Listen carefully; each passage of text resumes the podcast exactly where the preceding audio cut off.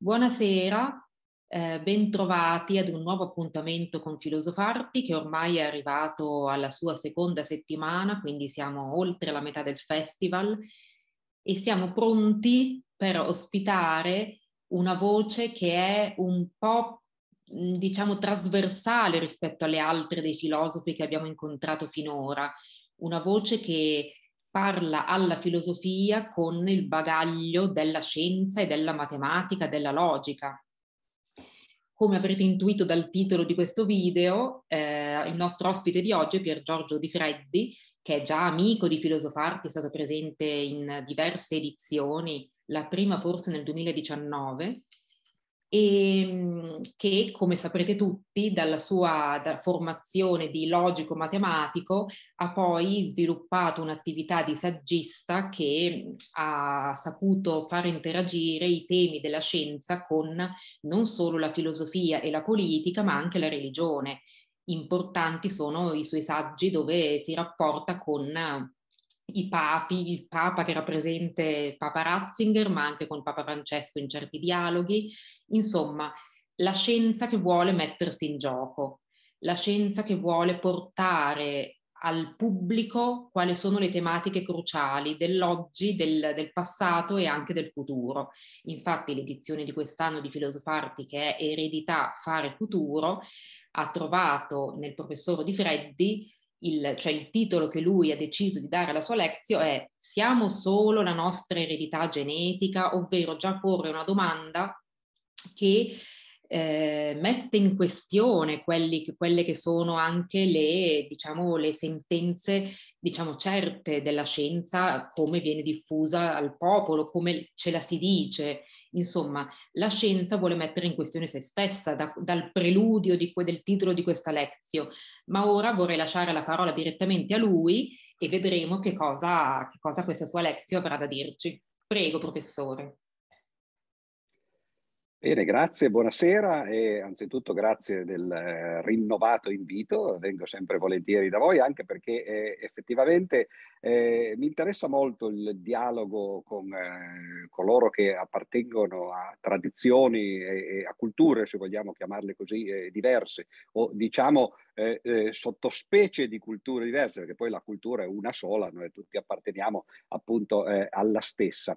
Eh, ora, eh, il titolo che eh, ho posto per questa conversazione, siamo solo la nostra eredità o ereditarietà genetica, con un punto interrogativo, si può intendere effettivamente in, in vari modi. Potrebbe essere una domanda retorica, a cui rispondere certo che sì, che cosa altro pensate che ci sia, no?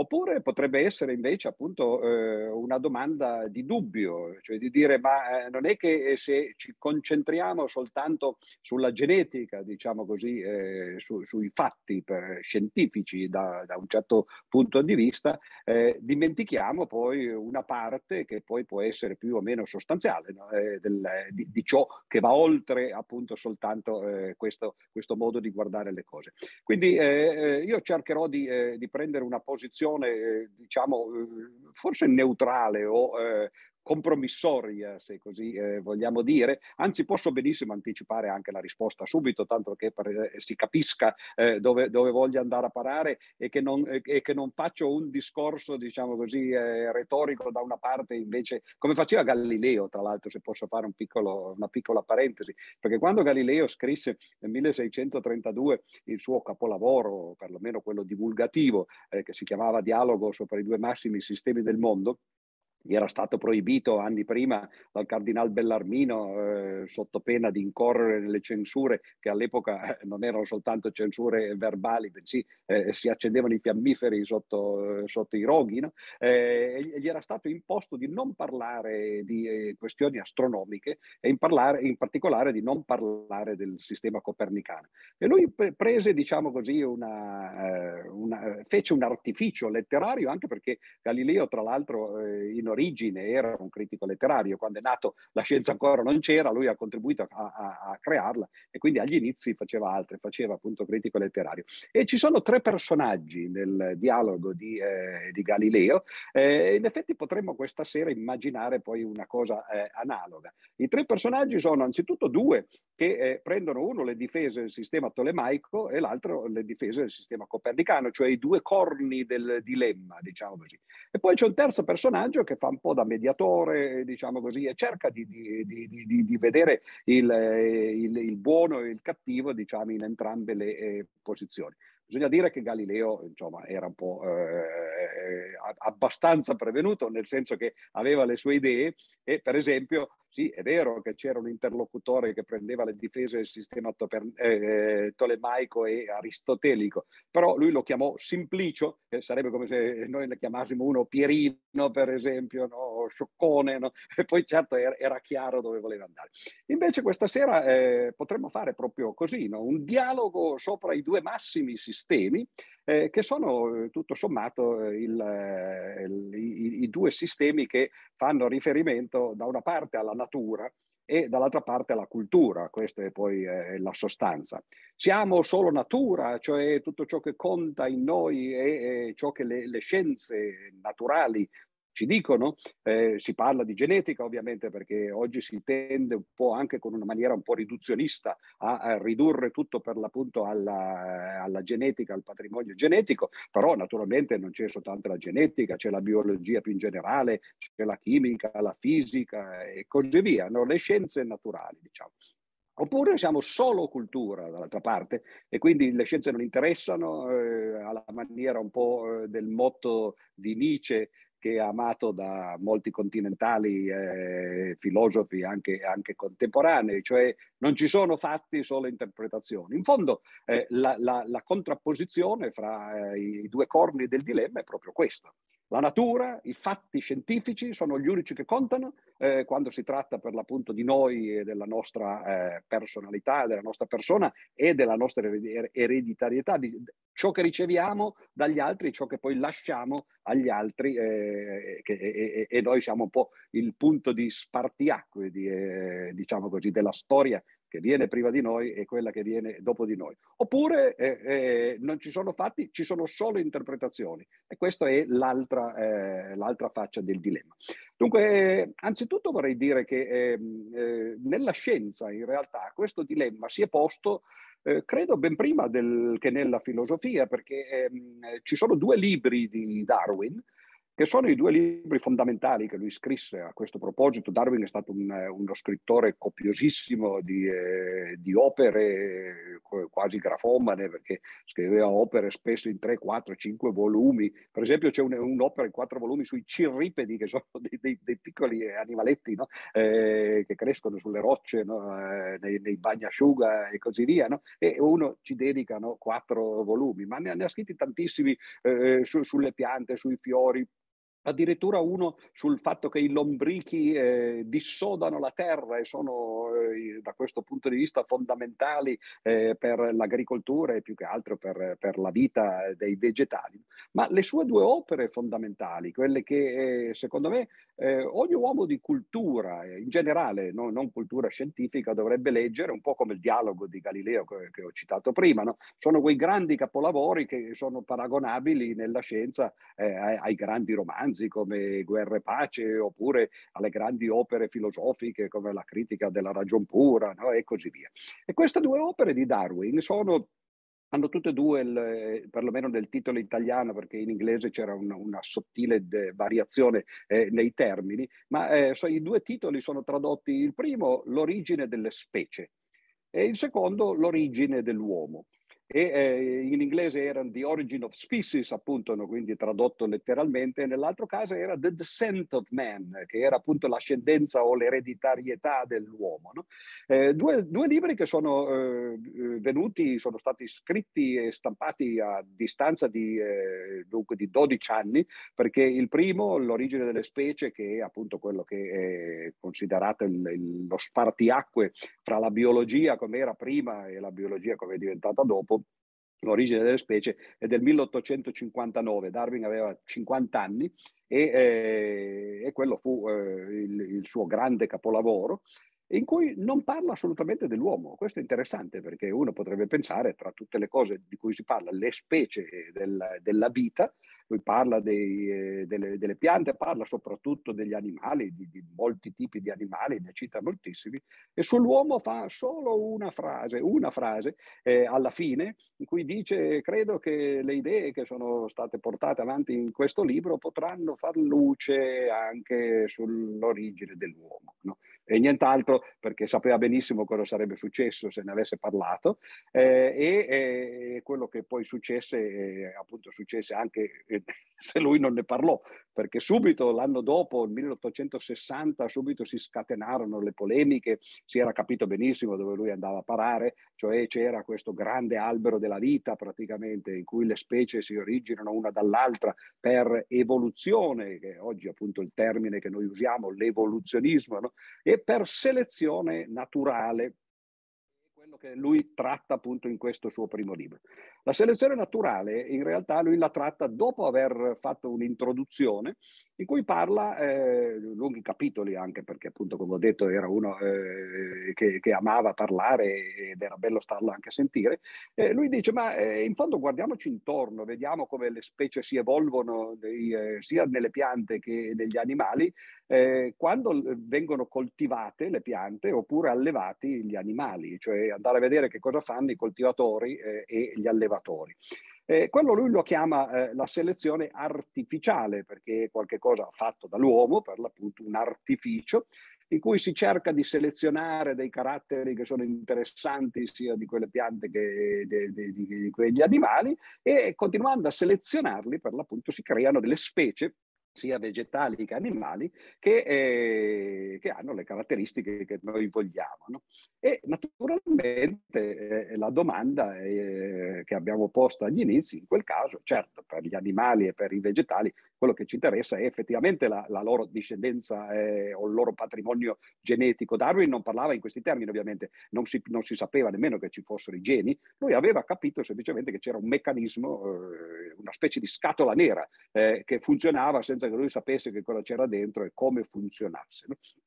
Ora, una volta che, che, che, che si è osservata, che lui osservò eh, e questo naturalmente sia gli allevatori che i coltivatori eh, eh, non avevano bisogno di osservarlo, lo facevano direttamente, che esiste una selezione artificiale delle specie eh, eh, in cattività, possiamo dire così, lui si pose la domanda, eh, dice, ma no, non, è, non sarà che la natura stessa usa lo stesso meccanismo di selezione solo che lo fa in maniera naturale e non artificiale e quindi introdusse il concetto di selezione naturale. Eh, questa è, è un'idea eh, all'epoca naturalmente rivoluzionaria e anche eretica, eh, non, non, ci credeva nessuno e lui stesso aspettò vent'anni a pubblicare quel libro, lo pubblicò nel 59, ma in realtà eh, il suo famoso viaggio eh, sul Beagle attorno al mondo di cinque anni, quelli erano altri tempi, uno partiva e tornava cinque anni dopo a casa, no? dopo aver visto tutto il mondo, eccetera, no? lui lo fece agli inizi degli anni 30 e per vent'anni continuò ad, ad, accumulare prove su prove, a fare esperimenti eh, con, con, gli animali e con le piante a casa sua, nel, nel suo giardino, in quello che oggi chiameremmo il laboratorio, perché voleva essere assolutamente sicuro di, eh, di, di, di non eh, proporre una teoria che poi fosse sbagliata. Quasi quasi eh, rischiò di perdere poi la, diciamo così, la primogenitura di questa teoria perché eh, nel 1858, quindi l'anno prima della pubblicazione di questo libro, ricevette una lettera dalla Malesia di un signore che si chiamava Wallace, il quale gli disse, ah caro signor Darwin, eh, ovviamente all'epoca si conoscevano fra loro, eh, si mandavano delle lettere, no? disse, mi è venuta in testa, mi è venuta in mente questa idea che forse le specie potrebbero nascere in questo modo. E c'era in poche pagine, mentre Darwin aveva accumulato migliaia di pagine in questi vent'anni di studi, c'era eh, appunto una specie di riassunto della teoria dell'evoluzione della selezione naturale.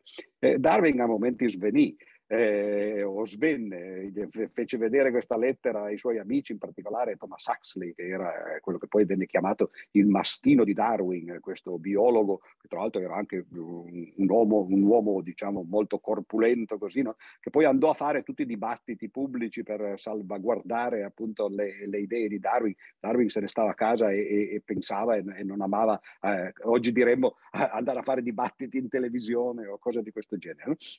E però, poiché i suoi amici sapevano che da tempo lui stava lavorando a queste cose, eh, eh, dissero anche a Wallace che in realtà Darwin le aveva anticipate largamente no, queste cose. Quindi i due pubblicarono insieme, Darwin in fretta e furia, scrisse anche lui no, il, il, il, resoconto dei suoi lavori e alla fine si decise poi a pubblicare questo libro. No? Quindi nel 1859 lui propone quest'idea che eh, quello che conta nella storia del della vita, no? senza parlare dell'uomo, e per l'appunto quello che oggi noi chiameremo la selezione naturale, cioè la genetica. L'ereditarietà genetica eh, in tutti e due i sensi, ciò che riceviamo e ciò che poi trasmettiamo è tutto ciò che conta, perché tutto il resto dipende appunto eh, dai geni. Come ho detto, eh, sottolineo questo fatto per non essere storicamente scorretto, lui non usava questi termini, no? però eh, insomma, que- oggi riformulate le sue teorie sono, sono queste. La genetica è tutto. Oggi poi tra l'altro noi siamo perfettamente allertati a questa posizione, perché sappiamo benissimo che ormai si fanno i test del DNA, addirittura nella forensica per dire, no, per stabilire chi è stato l'assassino eh, di, di, eh, di, di, qualche omicidio, qualche omicidio e così via. No? Si fanno test di questo genere. Sappiamo benissimo che il DNA ha una funzione centrale per identificarci, addirittura c'è appunto il, eh, la fingerprint, come si dice, l'impronta genetica che si può prendere ma proprio perché aveva lasciato in sospeso alla fine di questo suo libro il problema dell'uomo e eh, perché non voleva toccarlo e temeva appunto che eh, avrebbe semplicemente aggiunto altri argomenti eh, del, diciamo così, eh, del, come bersaglio di coloro che avessero attaccato la sua teoria. Quello che successe invece fu eh, per Darwin eh, una sorpresa, perché in realtà eh, si scoprì che la teoria della selezione naturale era un po' come l'uovo di Colombo, cioè appunto Wallace a un certo punto c'era arrivato per conto suo e sono quelle cose, eh, e infatti Huxley disse esattamente questo quando vide il, il libro di Darwin, dice maledizione come ho fatto a non pensarci io, eh, cioè che non è la stessa cosa che eh, se, se, uno avesse visto che ne so qualche teorema di Newton, eh, quella non è, non è, la reazione che uno ha, perché vedi i teoremi di Newton e dici come avrà fatto ad arrivarci, mentre invece l'idea della selezione naturale era una cosa che eh, era, era, era naturale anche dal punto di vista, eh, diciamo così, di storia della cultura. Quindi lui capì che in fondo eh, la, la, selezione fu, eh, eh, stava eh, per essere accettata e venne accettata senza grosse discussioni poi, se non di natura ideologica, che tra l'altro si protraggono anche oggi, perché in fondo la domanda che noi facciamo questa sera è un po' quella, no? È anche il, eh, diciamo così, il eh, rispecchiare il fatto che nella società stessa c'è un po' eh, una doppia visione di ciò che l'uomo è no? e eh, ciò che il, il, il, suo DNA l'ha fatto o invece ciò che la cultura l'ha fatto.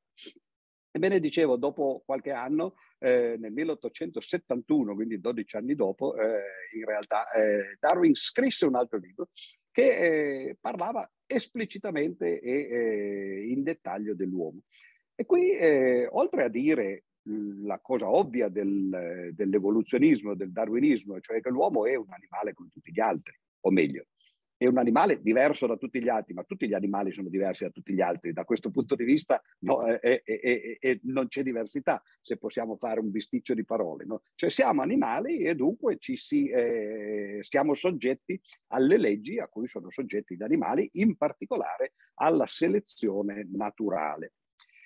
Però Darwin aveva capito che eh, in realtà, oltre ad esserci anche la selezione artificiale, che però appunto quella era artificiale e forse aveva meno interesse dal punto di vista ideologico, culturale, c'erano altri tipi di, di selezione che in particolare nell'uomo potevano avere un, un ruolo fondamentale. Uno è eh, la selezione sessuale, che, eh, che, non significa che gli individui si eh, riproducono attraverso il sesso, questo è vero per tutte le specie sessuate, ma, ma, ma è evidente. No?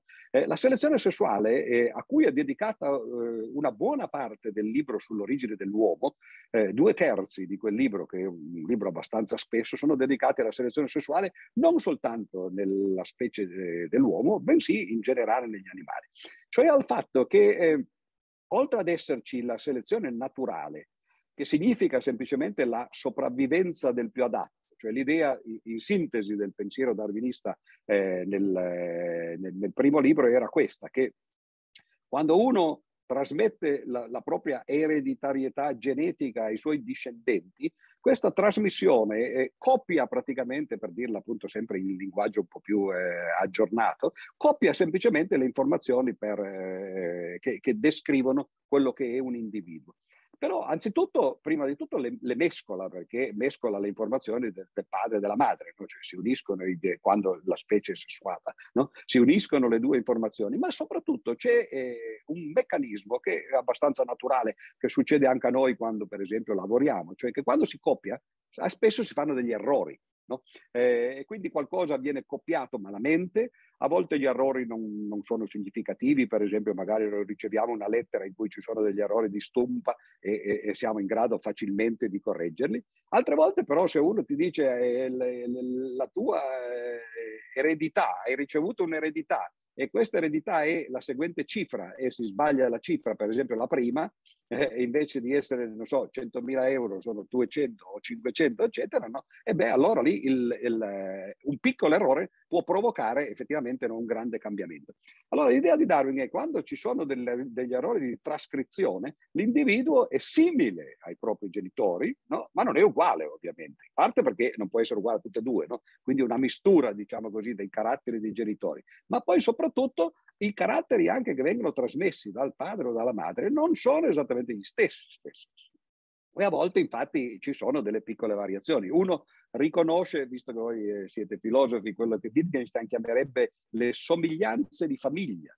Uno dice, ah ma certo questo appartiene a quella famiglia, no? oppure è figlio di quelli lì, no? ma perché? Perché ci assomiglia, ma non è esattamente uguale. No? E eh, allora Quest'idea no, che eh, poiché i figli, i discendenti non sono esattamente uguali ai genitori, hanno delle caratteristiche diverse, a volte queste caratteristiche sono degli handicap eh, nella lotta per la vita, diciamo, eh, impediscono magari di, eh, di, di, di, sopravvivere bene. Altre volte invece sono dei vantaggi, no? quindi ci possono essere vantaggi o svantaggi. E il succo del, della teoria di Darwin è semplicemente che eh, la selezione fa sì che sopravviva il più adatto. Ora attenzione perché eh, non bisogna confondere, soprattutto quando si parla con i filosofi, i quali sanno benissimo che c'è una distinzione, eh, il più adatto non significa il migliore, come invece spesso eh, si tende a dire. Uno pensa che chi sopravvive è il migliore. Ma migliore eh, ovviamente è, è, un giudizio di, di merito, no? è, che, che, che, non ha nulla a che fare con la natura. Siamo noi che diamo questi giudizi, no? questo è buono, questo è cattivo, questo è meglio e questo è peggio. No? Non si tratta di migliore, semplicemente, però eh, è, è, qualcuno che era più adatto perché le caratteristiche che ha ereditato dai suoi antenati, eh, mutate appunto grazie a questi errori o questi cambiamenti, l'hanno reso eh, più adatto alla sopravvivenza sopravvivenza. Notate che eh, il fatto che appunto più adatto non significhi migliore è anche poi dimostrato dal fatto che più adatto è relativo alla condizione in cui uno si trova.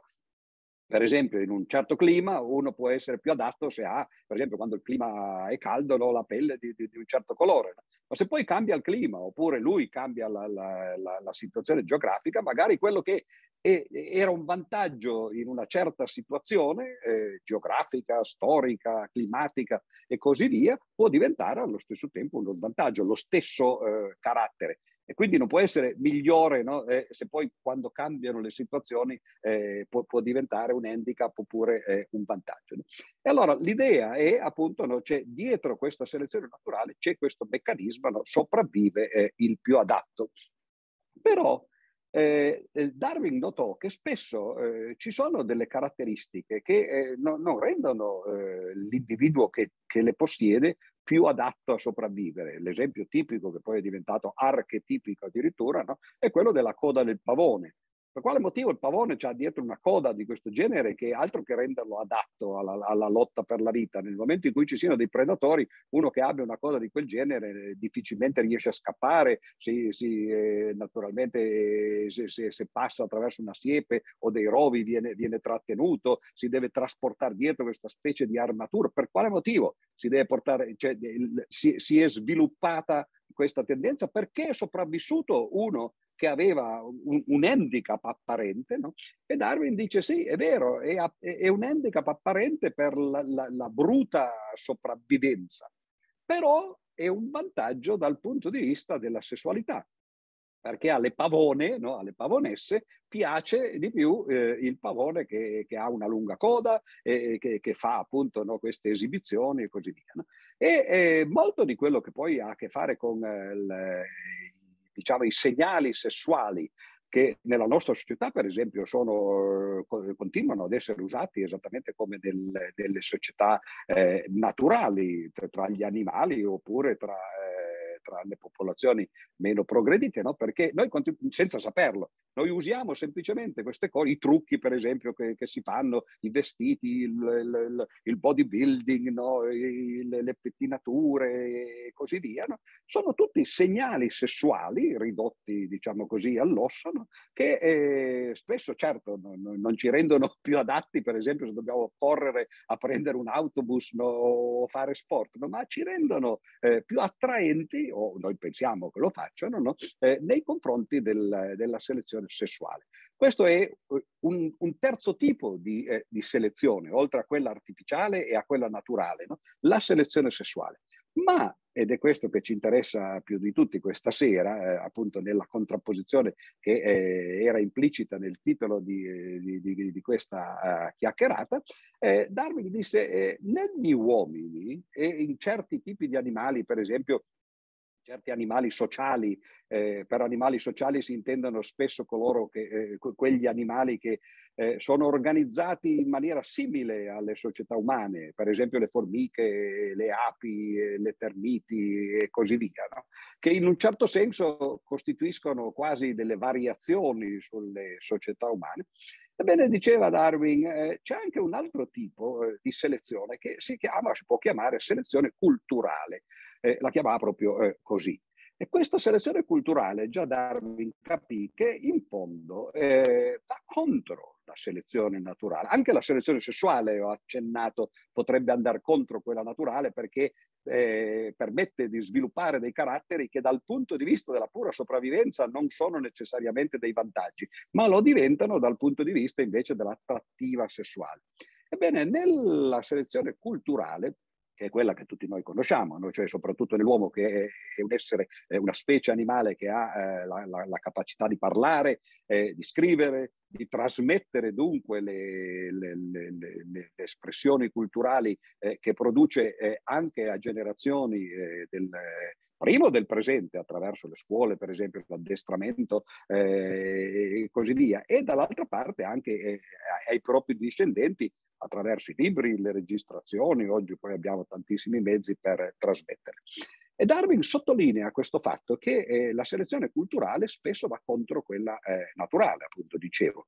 Per esempio, eh, noi eh, in certe società eh, abbiamo l'idea no, morale, ovviamente, no, culturale, che si debbano proteggere i deboli, ad esempio, e Darwin dice ma non si è mai vista una specie eh, di animali eh, che permette per esempio ai suoi esponenti deboli di procreare o addirittura anche soltanto di sopravvivere. C'è la tendenza no, a lasciare che eh, ci sia appunto questa sopravvivenza del più adatto e il debole nel, nella natura ovviamente è meno adatto di, eh, di, uno che invece è più forte. No?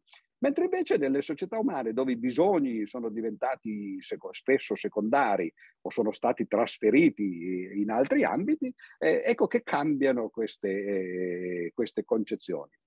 E quindi a questo punto noi ci dobbiamo chiedere, la domanda del titolo appunto era questa qui, no? cioè, noi è vero che da un punto di vista meramente o puramente eh, biologico siamo soltanto la nostra eredità genetica, Però essendo uomini, eh, facendo parte di una specie in cui la, la natura è, è, diventata sempre meno importante, anche perché noi viviamo in, in condizioni che sono sempre meno naturali, condizioni naturali sono per chiunque abbia per esempio anche già solo degli animali domestici oppure che veda degli animali eh, meno domestici magari fuori casa e così via, cioè di accorgersi che eh, il bisogno principale è ogni giorno trovare il cibo da, da, da mangiare, eh, eh, accoppiarsi e quindi fare le ritualità della sessualità che permettono per l'appunto poi di riprodurre la specie, eccetera. Per noi, per esempio, eh, soprattutto nelle civiltà eh, di, diciamo più sviluppate, eh, la, eh, proca- procurarsi o procacciarsi il cibo è diventata una cosa molto semplice, basta andare al supermercato, andare al mercato e comprarselo, no? è finita lì. Non c'è un, un, eh, un interesse e, e, e, nemmeno un apporto diretto. Non è che noi ci, ci, ci, coltiviamo l'orto per avere i pomodori che mangiamo a casa o ci filiamo addirittura i vestiti come faceva Gandhi, che voleva in realtà invertire questa freccia dell'evoluzione che a lui non piaceva ovviamente no? e ritornare tornare invece a un passato in cui la gente fila i propri vestiti, se li cuce, se li fa no? e così via. Ci sono delle sacche anche nelle nostre società che tendono a fare queste cose qui, da una parte un po' gli hippies magari o quelli più naturalisti e così via, però la maggior parte della gente non ha più questi bisogni no? e quindi noi siamo fortemente culturali e debolmente, eh, diciamo così, biologici. Ovvio che dobbiamo mangiare, i bisogni biologici rimangono, rimangono i bisogni anche della sessualità, eccetera, però eh, non sono più così preminenti come lo erano eh, ne, ne, o come lo sono ancora adesso negli animali o lo erano nel, negli uomini più primitivi e invece la cultura diventa eh, più fondamentale. Allora a questo punto uno potrebbe dire, beh, allora certo, la nostra eredità genetica c'è, quando vogliamo fare un figlio c'è poco da fare, si possono fare tutti i salti mortali che si vogliono, ma ci vuole l'apporto no, eh, del eh, contributo maschile, il contributo femminile, perché altrimenti i figli non arrivano. No? Però diciamo, l'aspetto culturale diventa fondamentale. E allora eh, che cosa siamo? Siamo solo una delle cose, siamo tutte e due le cose messe insieme, queste due cose sono complementari o sono contraddittorie fra di loro. Darwin, come ho accennato, in parte pensava che fossero contraddittorie, che la cultura andasse contro la natura e che questo, tutto sommato, eh, eh fosse sicuramente innaturale, letteralmente, no? e magari anche non, eh, non, positivo dal punto di vista eh, dell'evoluzione. E ehm, la cosa interessante è che tentato qualche anno fa, l'ha fatto qualche decennio fa ormai, credo, negli anni 80, forse 90 dello scorso secolo, eh, un famoso biologo che è noto anche molto come divulgatore scientifico, che si chiama Richard Dawkins, ha sviluppato un'intera teoria eh, che si chiama la teoria dei memi, e la teoria dei memi, la parola è stata creata appunto per eh, avere un'assonanza con quella dei geni, no? in inglese cioè, è un po' più assonante, no? genes e memes. No? Eh, in che senso? Nel senso che eh, abbiamo detto appunto la genetica ci dice che i geni sono quello che veramente importa, i geni sono quello che noi trasmettiamo e c'è questa competizione fra geni nel, nella selezione naturale i memi sono l'analogo dei geni nella cultura. In che senso? Sono quelle idee, per esempio, quei modi di fare, quei motivetti musicali, quelle frasi, quegli slogan, quei vestiti, che per motivi che noi eh, spesso non comprendiamo, eh, riescono più adatti alla sopravvivenza, in questo caso non nella natura, ma nella cultura, no? di altri. Eh, di nuovo, e qui eh, possiamo ricordarci di quello che abbiamo detto a proposito eh, dei geni, non è che chi sopravvive nel, eh, nel, mondo della natura sia il migliore, è semplicemente il più adatto al mondo della natura. Lo stesso, dice Dawkins, eh, succede per eh, i memi culturali. per esempio i programmi televisivi, i, i modi di vestire, i, le, le, le, i tipi di musica che si sentono, eccetera, quelli che hanno sopravvivenza, come la si misura la sopravvivenza in quel caso? Per esempio attraverso i mezzi di eh, registrazione del gradimento, l'audit dei programmi televisivi, le classifiche per esempio della musica o dei libri venduti eh, o letti, che sono due cose diverse naturalmente, come sanno bene coloro che i libri li scrivono. No? Eh, ecco, dicevo, colo- questi che sopravvivono, questi memi che sopravvivono nel mercato culturale, sono i più adatti alla sopravvivenza, ma niente ci fa pensare che debbano essere i migliori. E che in un certo senso spiega anche come mai eh, spesso noi abbiamo delle perplessità quando eh, vediamo qual, qualche, per esempio, qualche cantante, qualche attore o qualche trasmissione, qualche libro, qualche film, eccetera, che ha un, un enorme successo. E uno poi si, si chiede, ma, ma, ma, è possibile che, che, una cosa di questo genere abbia successo? E, e, se lo chiede però ovviamente dal punto di vista appunto del migliore, dice ma ci sono tanti libri migliori, tanti film migliori eccetera, perché quelli hanno successo? E questo è un errore diciamo così, un errore categoriale, direste voi filosofi, no? perché uno si dovrebbe chiedere se questi hanno così successo, come mai eh, sono più adatti al mercato, diciamo così, eh, alla, alla, diffusione di, di, di, di questi memi?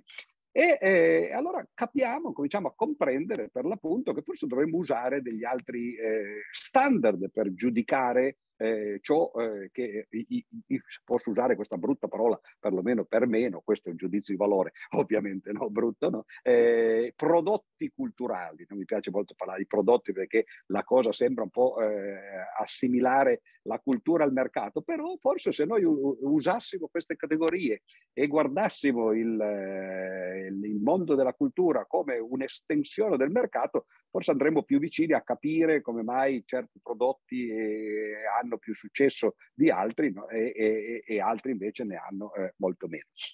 Quindi allora a questo punto eh, dobbiamo decidere appunto se eh, la cultura ha preso sopravvento rispetto alla natura nell'uomo eh, oppure no. Ora, eh, io vorrei fare due o tre esempi semplicemente di come queste cose si eh, applicano eh, in, eh, alle cose pratiche, diciamo così, no? e poi magari ne, ne, discutiamo con voi se, se, se volete o se avete eh, delle domande. Eh, le cose più ovvie in cui si possono chiedere, si possono fare domande sulla, su, su, su, quale due, dei, dei due corni del dilemma abbia la eh, preminenza o la preponderanza, beh, le più ovvie sono quelle che hanno, per esempio, a che fare direttamente con la genetica. Uno penserebbe, per esempio, alle questioni di sesso. No? È ovvio che il sesso, eh, quando uno dice co- co- co- cosa siamo dal punto di vista sessuale, beh, lì la domanda dal punto di vista della genetica è molto semplice. Cioè, eh, nel caso, per esempio, della specie umana, no? eh, sappiamo che eh, il sesso è determinato dai cosiddetti cromosomi sessuali. Dico, eh, eh faccio la, la, specifica della specie umana perché eh, anzitutto n- non tutti gli esseri, tutte le specie si, si, riproducono sessualmente e quindi ovvio che non ha senso parlare di sesso di, nelle specie in cui il sesso non esiste. No? e poi non tutte hanno lo stesso meccanismo di di propagazione del, o di riproduzione sessuale. Però nel caso nostro no, noi sappiamo che ci sono due cromosomi sessuali, eh, X e Y, no? e eh, si possono, noi, tutti ne abbiamo due, no? però eh, se ne possono avere due uguali, XX, eh, oppure se ne possono avere eh, due di tipo diverso, X e Y. E eh, il maschio, diciamo così, la, la mascolinità eh, nel, nel, caso della specie umana è, è, determinata direttamente da quello. Se c'è il cromosoma Y e eh, si tratta di un, di un, individuo maschile e eh, se invece ci sono due cromosomi uguali, questo ne, nella norma naturalmente, che poi ci possono essere delle disfunzioni sessuali, a volte si possono avere più di, di due cromosomi sessuali, eh, No, non si può per, avere, per, esempio avere soltanto degli Y, eccetera, quindi ci sono varie combinazioni, ma parlo del, eh, diciamo così, della norma. Eh, negli uccelli eh, eh succede spesso il contrario, ci sono invece, eh, e in altre specie animali anche, ci sono altri tipi di cromosomi, W e Z, no? e in quel caso è la femmina a essere determinata dalla differenza dei due cromosomi sessuali e invece quando i due cromosomi sono uguali è il maschio in quel caso lì, a differenza no, esattamente al contrario di quello che succede con, eh, con l'uomo. Ora, quindi uno penserebbe, beh, la, la, la cosa è finita, no? cioè, che, che, problema c'è eh, nel determinare se, se, se, se, un individuo è maschio o femmina? Si fa eh, un'analisi genetica, si guarda se, ha o non ha il, il cromosoma maschile, no? se non ce l'ha è, è, femmina e se ce l'ha è maschio. No? La cosa è finita lì. Uno però può dire, anche rimanendo ancora per un momento no, all'interno del, dell'ambiente scientifico e però ampliando un pochettino il, l'ereditarietà genetica, uno può dire sì, però attenzione perché eh, no, non c'è mica soltanto eh, la genetica. No? Uno ad esempio eh, può, può, può, dire, beh, eh, potrei guardare per esempio il livello degli ormoni, no? ci sono ormoni maschili, ormoni femminili, no? e quello è un livello che eh, più che genetico è chimico no? o biochimico in un certo senso. E quello è il livello, ad esempio, su cui eh, si, si, ci si basa quando si fanno eh, le, i test di sessualità eh, per le gare sportive, ad esempio. Sapete che alle Olimpiadi no, ci sono state queste, polemiche no, sul fatto eh, che, che, ci sono degli atleti che, che dichiarano appunto no, di, essere, eh, di, essere, donne e, e lo, e che però eh, a prima vista perlomeno no, eh, sembrerebbero uomini oppure in precedenza no, eh, si, si, qualificavano o erano qualificati eh, come uomini. E, e, appunto questi test non vanno mai a vedere il, eh, il cromosoma no, eh, sessuale, bensì si fermano a livello degli ormoni. Si può vedere per esempio a un livello ancora un po' più lontano, diciamo così, dalla genetica, vedere per esempio la, la, la, la capacità muscolare. No? Oppure più semplicemente, questo era il modo in cui si eh, identificava una volta il sesso, si può guardare agli organi sessuali, alla nascita, no? si guarda eh, così a occhio no? in questo caso, quindi senza fare esami, diciamo così, eh, né genetici eh, né, né, né, biochimici, no? e, e, si determinano appunto se uno è, è, è maschio o femmina.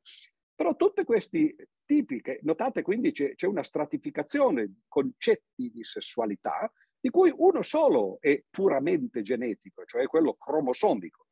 Quello ormonale, quello muscolare, quello degli organi sessuali, eccetera, sono pur sempre fisiologici, no? quindi appartengono in un certo senso a, a, a, alla, parte dei fatti, diciamo così, scientifici, ma oggi sappiamo, non c'è bisogno che, che, che, lo, che lo, ripeta io, no? e tra l'altro ne abbiamo parlato credo anche con voi eh, lo scorso anno, no? sappiamo che invece c'è un aspetto culturale dall'altra parte in cui la sessualità viene definita invece eh, attraverso eh, categorie, eh, nel senso proprio filosofico, no? che sono categorie culturali. Si dice per esempio che eh, la sessualità è semplicemente determinata dalla percezione dell'individuo. Questa è una determinazione di tipo eh, psicologico, no? cioè io mi sento eh, in un certo modo no? e quello per me è più importante del fatto che io abbia oppure no il, il, cromosoma maschile di cui non mi importa nulla, oppure gli ormoni dei quali mi importa se voglio gareggiare, ma li posso cambiare, per esempio. No? Oppure degli organi sessuali, anche lì li posso cambiare. Un genetista, per esempio, direbbe, ma tu puoi fare quello che vuoi, no? ma se anche tu hai delle operazioni di cambio di sesso, come appunto vengono chiamate, eh, da, da, un certo punto di vista sono sp- operazioni eh, letteralmente cosmetiche, no? cioè che cambiano l'apparenza, no? che però quando poi io vado a fare il test genetico, eh, quello mi rimane tale quale come era prima. No? Quindi questo è uno dei, dei grandi dibattiti del, della nostra società d'oggi, in cui la, eh, eh, i criteri culturali e le determinazioni culturali, nel caso del sesso, diventano preponderanti o perlomeno diventano eh, equipollenti a quelle che invece una volta erano considerate le uniche sensate eh, di cui si potesse eh, parlare o a cui si potesse fare riferimento. Il passo successivo al sesso è ovviamente quello, anche questo molto eh, naturalmente discusso e delicato da discutere, che è quello delle razze. No? Anche lì uno potrebbe dire, beh, allora eh, eh, che cos'è l'analogo del cromosoma X o del cromosoma Y nel caso delle razze? La cosa interessante è che qui le cose si invertono. Perché i genetisti ci dicono, ah, per esempio, nel caso delle razze eh, che, che, una volta culturalmente venivano invece definite, no? e, qui, e, in un certo senso è interessante perché è, è, è, la, la, visione speculare. No? Eh, le razze sono state definite più che altro in maniera culturale nell'antichità. Darwin, per esempio, parla tranquillamente nei suoi libri di razze umane, eh, come venivano definite? Attraverso il colore della pelle, che è la cosa più ovvia, no? che è l'analogo della determinazione del sesso, per esempio, attraverso l'osservazione degli organi genitali. No? Quindi eh, un criterio esteriore, diciamo così, eh, che in un caso è degli organi genitali, nell'altro caso è il colore della pelle, oppure certe caratteristiche degli occhi, per esempio del naso, dei capelli no? e così via. Oggi però eh, è interessante che eh, la scienza eh, che dal punto di vista del sesso direbbe che le eh, eh, definizioni culturali sono definizioni poco sensate, diciamo poco scientifiche, oggi ci dice no, che eh, sono le definizioni eh, culturali della razza no, che eh, invece non funzionano, perché mentre il sesso si può determinare, finora non si riesce a determinare attraverso, per esempio, un'analisi genetica se un individuo è di una razza invece che un'altra. Cioè, eh, anzi, la cosa è, è, quasi imbarazzante perché quando si fanno i test genetici e si chiede di sapere qual è la propria discendenza, ti dicono sei 30% di razza euroasiatica, 35% di razza orientale no? e così via. No? E quindi uno supporrebbe che le razze in teoria ci sono, però ciascuno di noi è una mistura di queste cose no? e, e, e dal punto di vista genetico non si riesce a determinare appunto se ci sono queste razze. Eh, prima parlavo del fatto, per esempio, che nel caso dei sessi, no, tra eh, la percezione psicologica di ciò che uno sente di essere e, e la determinazione eh, genetica eh, del, del, cromosoma sessuale, ci sono al, altri modi di, di, di classificazione, no, di, eh, di decisione. Per esempio quello muscolare. E la cosa è molto interessante perché, di nuovo, basta guardare alle gare delle, delle, Olimpiadi, per esempio lo scorso anno ci sono state le gare, e lì si vede molto interessante che la classificazione culturale, in questo caso, che definiva le razze attraverso eh, caratteristiche eh, superficiali nel senso letterale, quello dell'epidermide, no? del colore della pelle, spesso poi eh, coincidono che eh, sono, si potrebbero chiamare muscolari. Ad esempio si nota che eh, nelle gare di nuoto eh, non, non, ci sono praticamente vincitori sul podio eh, di, di, eh, che, che, abbiano eh, la pelle nera. Mentre invece quando si guarda alle gare di velocità nell'atletica leggera è l'esatto contrario i bianchi, non, addirittura ci sono le classifiche per i bianchi, il primo atleta bianco no? eh, che, che, arriva alle Olimpiadi spesso magari fuori delle medaglie no? e così via.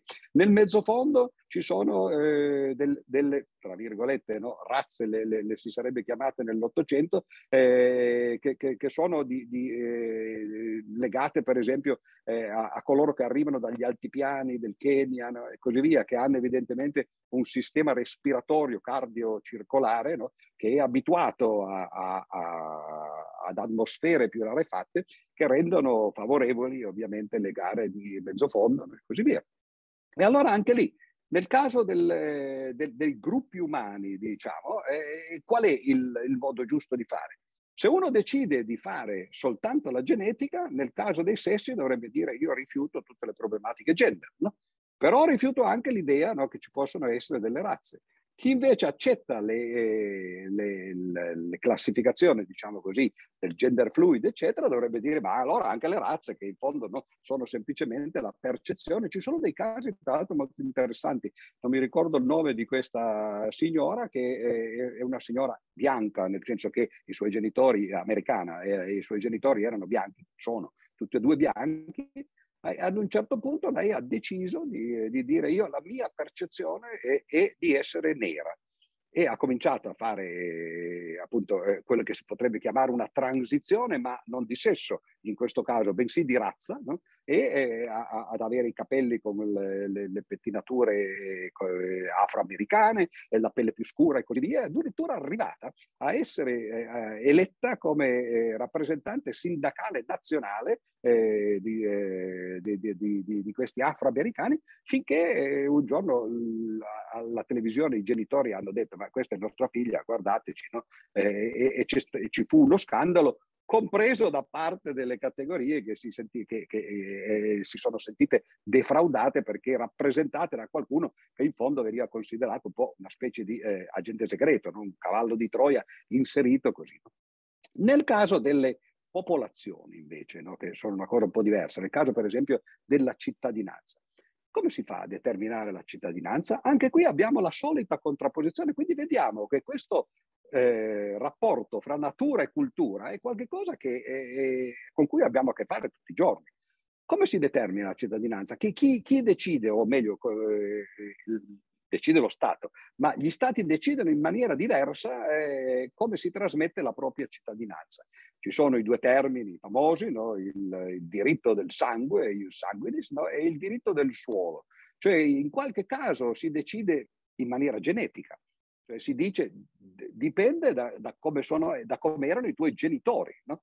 Per esempio l'Italia, e questo è abbastanza interessante, no? l'Italia eh, ammette come cittadini italiani, bisogna fare domanda ovviamente nel caso che non, che non lo si sia, chiunque abbia avuto almeno un antecedente italiano dopo l'unità d'Italia, che è stata fatta, mi sembra, il 15 marzo del 1861.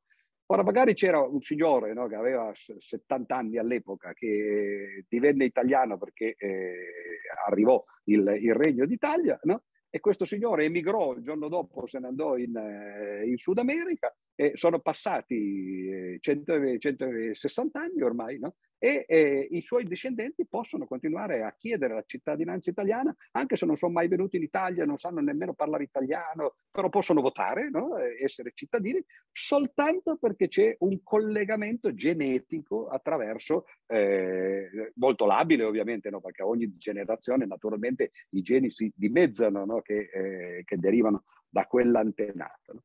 Dall'altra parte c'è invece il concetto esattamente contrario. L'America, ad esempio, dice no, eh, chiunque nasca qui, anche magari da una donna che arriva eh, in aereo incinta al nono mese, partorisce il giorno dopo e si porta via il bambino, quel bambino è nato lì e ha diritto di essere cittadino americano. Ecco di nuovo, eh, da una parte la genetica attraverso il sangue, attraverso la procreazione, e dall'altra parte la cultura. Sei nato qui e quindi hai il diritto, no, semplicemente perché passavi di, eh, di essere così da che parte bisogna stare allora. Quando uno guarda, e questo è quello che io un po' nel corso della, della mia vita, se posso fare una piccola eh, chiusa finale, no? eh, ho imparato, è che eh, in fondo quando ci si trova di fronte a contrapposizioni, e soprattutto alle contrapposizioni che sollevano molti, eh, molto gli animi, no? che quindi hanno un po' eh, l'atteggiamento da tifo da stadi. Io sono così, no, non capisci niente, io sono invece cosano, e il contrario. Spesso ci sono ovviamente motivazioni a favore e contro di tutte e due le cose. La mia impressione è che eh, i due aspetti siano complementari che non abbia senso distinguerli e, e, e, prendere decisamente posizione per l'uno o per l'altro e soprattutto che sia molto difficile essere coerenti, cioè se uno dice no, io sono per l'aspetto biologico, magari per il sesso, poi però magari eh, sul, sulla popolazione eh, vado dall'altra parte e così via. In altre parole, eh, le distinzioni manichee sono sempre un po' eh, azzardate, io credo, e, e semplificano troppo i, eh, i problemi, no? E soprattutto eh, tendono a creare poi dei fossati. Perché quando uno decide che tutta la verità sta solo da una parte e tutto il torto sta solo dall'altra, eh, finisce di, ovviamente di, eh, di, di, creare le condizioni per i conflitti. Eh, purtroppo, eh, e qui chiudo, no, appunto, eh, poi facciamo eh, un piccolo dibattito, eh, purtroppo viviamo in tempi no, di guerra. No? E a me è capitato in, in, questi, in questi, giorni, ad esempio, no, di discutere su, sulla guerra in Ucraina. Ora però, quando uno dice io, io, non sono né dalla parte dei russi, né dalla parte di Putin, né dalla parte della Nato, che considero appunto anche eh, in quel caso una, un'associazione militare no? che ha fatto guerre per esempio in Afghanistan dal 2001 al 2021, no? 20 anni. No? Per quale motivo eh, invadere l'Afghanistan dovrebbe essere accettabile, anzi quasi una guerra santa? E poi quando un gruppo invece opposto eh, decide di invadere l'Ucraina, allora lì non va più bene e, e, e diventa lui eh, l'analogo di Hitler e così via. Uno forse potrebbe fare, e, qui la chiudo appunto, no, eh, come Gino Strada. Oggi hanno pubblicato una, de, l'anticipazione eh, del suo libro eh, e Gino Strada dice le guerre sono sempre malvagie, sono sempre da evitare, no? e si arriva purtroppo a fare le guerre proprio perché si prendono queste posizioni contrapposte in cui si vede solo un lato della medaglia e non si vede l'altro e ovviamente non si riesce a capire quindi chi vede solo un lato della medaglia che però è quello che non vediamo noi no? e non vede eh, l'altro lato che è quello che invece noi vediamo. E quindi la fine, no, diciamo così, la risposta alla domanda iniziale è siamo solo la nostra eredità genetica? E la risposta è no, non siamo solo la nostra eredità, eredità genetica, ma anche, no? E anche che cosa? Siamo anche l'eredità genetica, ma anche la nostra eredità culturale. Le cose sono più complesse che eh, bianche e nere, no? ci sono molte sfumature, però in fondo questo è anche quello che rende interessante il pensiero, perché altrimenti il manicheismo no? oppure la logica a due valori del vero e falso, no? quello che a volte gli avvocati cercano di usare nei processi, quando ti dicono risponda sì o no a questa domanda. E beh, spesso non si può rispondere sì o no alle domande, perché le questioni sono complesse e dire sì o no sarebbe sbagliato in tutti e due i casi. E questo spesso non lo si capisce, ma credo che eh, in una audience, in un ambiente di filosofi eh, o eh, di eh, interessati alla filosofia, sia qualcosa che non solo si capisce, ma spero anche in parte si condivida. Grazie mille, professor Di Freddi. Devo dire che mi sono venuti in mente tantissimi spunti e soprattutto ah, soprattutto un ringraziamento per la parte finale di questa lezione perché effettivamente non si possono guardare le cose prendendo sempre e solo una prospettiva. La prospettiva è prospettica, quindi se si guarda da un solo punto di vista, ovviamente le cose assumono determinate sfaccettature, ma appena il punto di vista cambia, le cose possono perfino ribaltarsi, come l'esempio eh, della distinzione sessuale o della distinzione razziale. Devo dire che eh, mi sono venute anche delle do- domande vagamente provocatorie. Accetterò Prove- le provocazioni.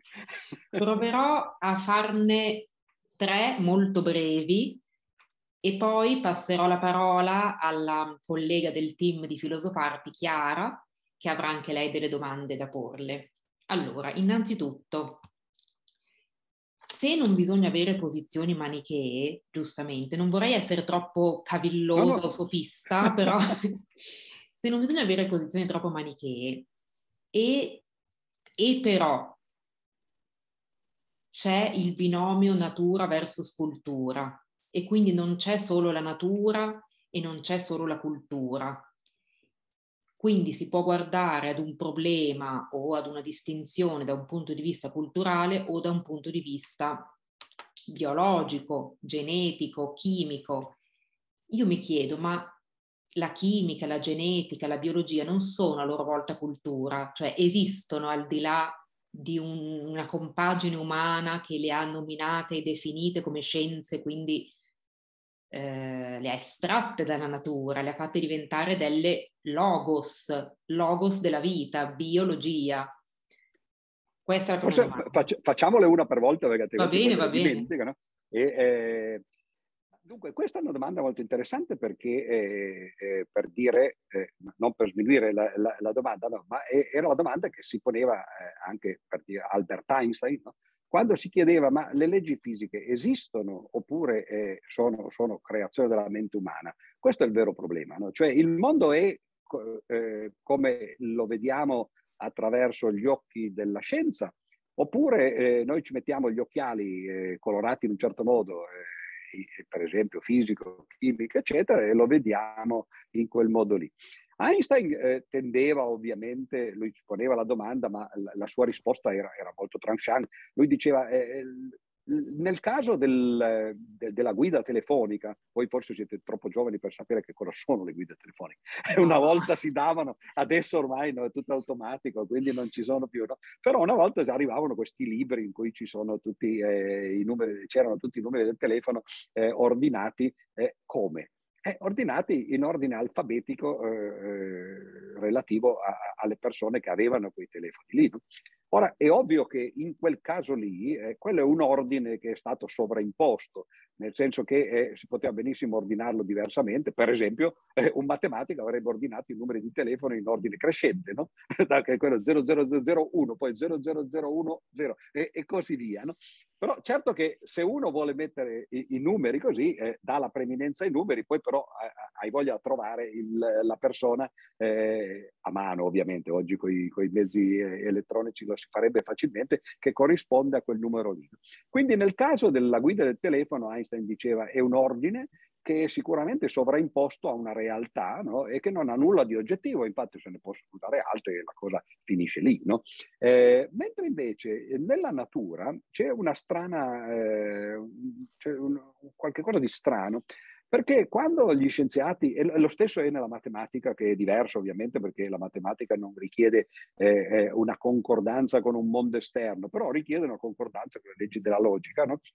c'è una sensazione di oggettività, cioè che tu non puoi fare quello che ti pare, no? come potresti fare quando per esempio scrivi un romanzo.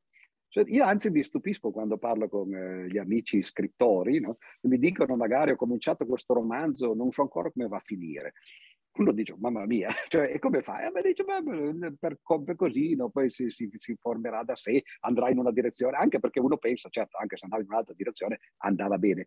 E nella scienza non è così, non è che si può andare avanti dove si vuole perché eh, ci si trova degli ostacoli che sono per l'appunto oggettivi, se i conti non tornano, non tornano e a volte nella scienza c'è addirittura qualcosa di più, perché in matematica se i conti non tornano butti via le cose.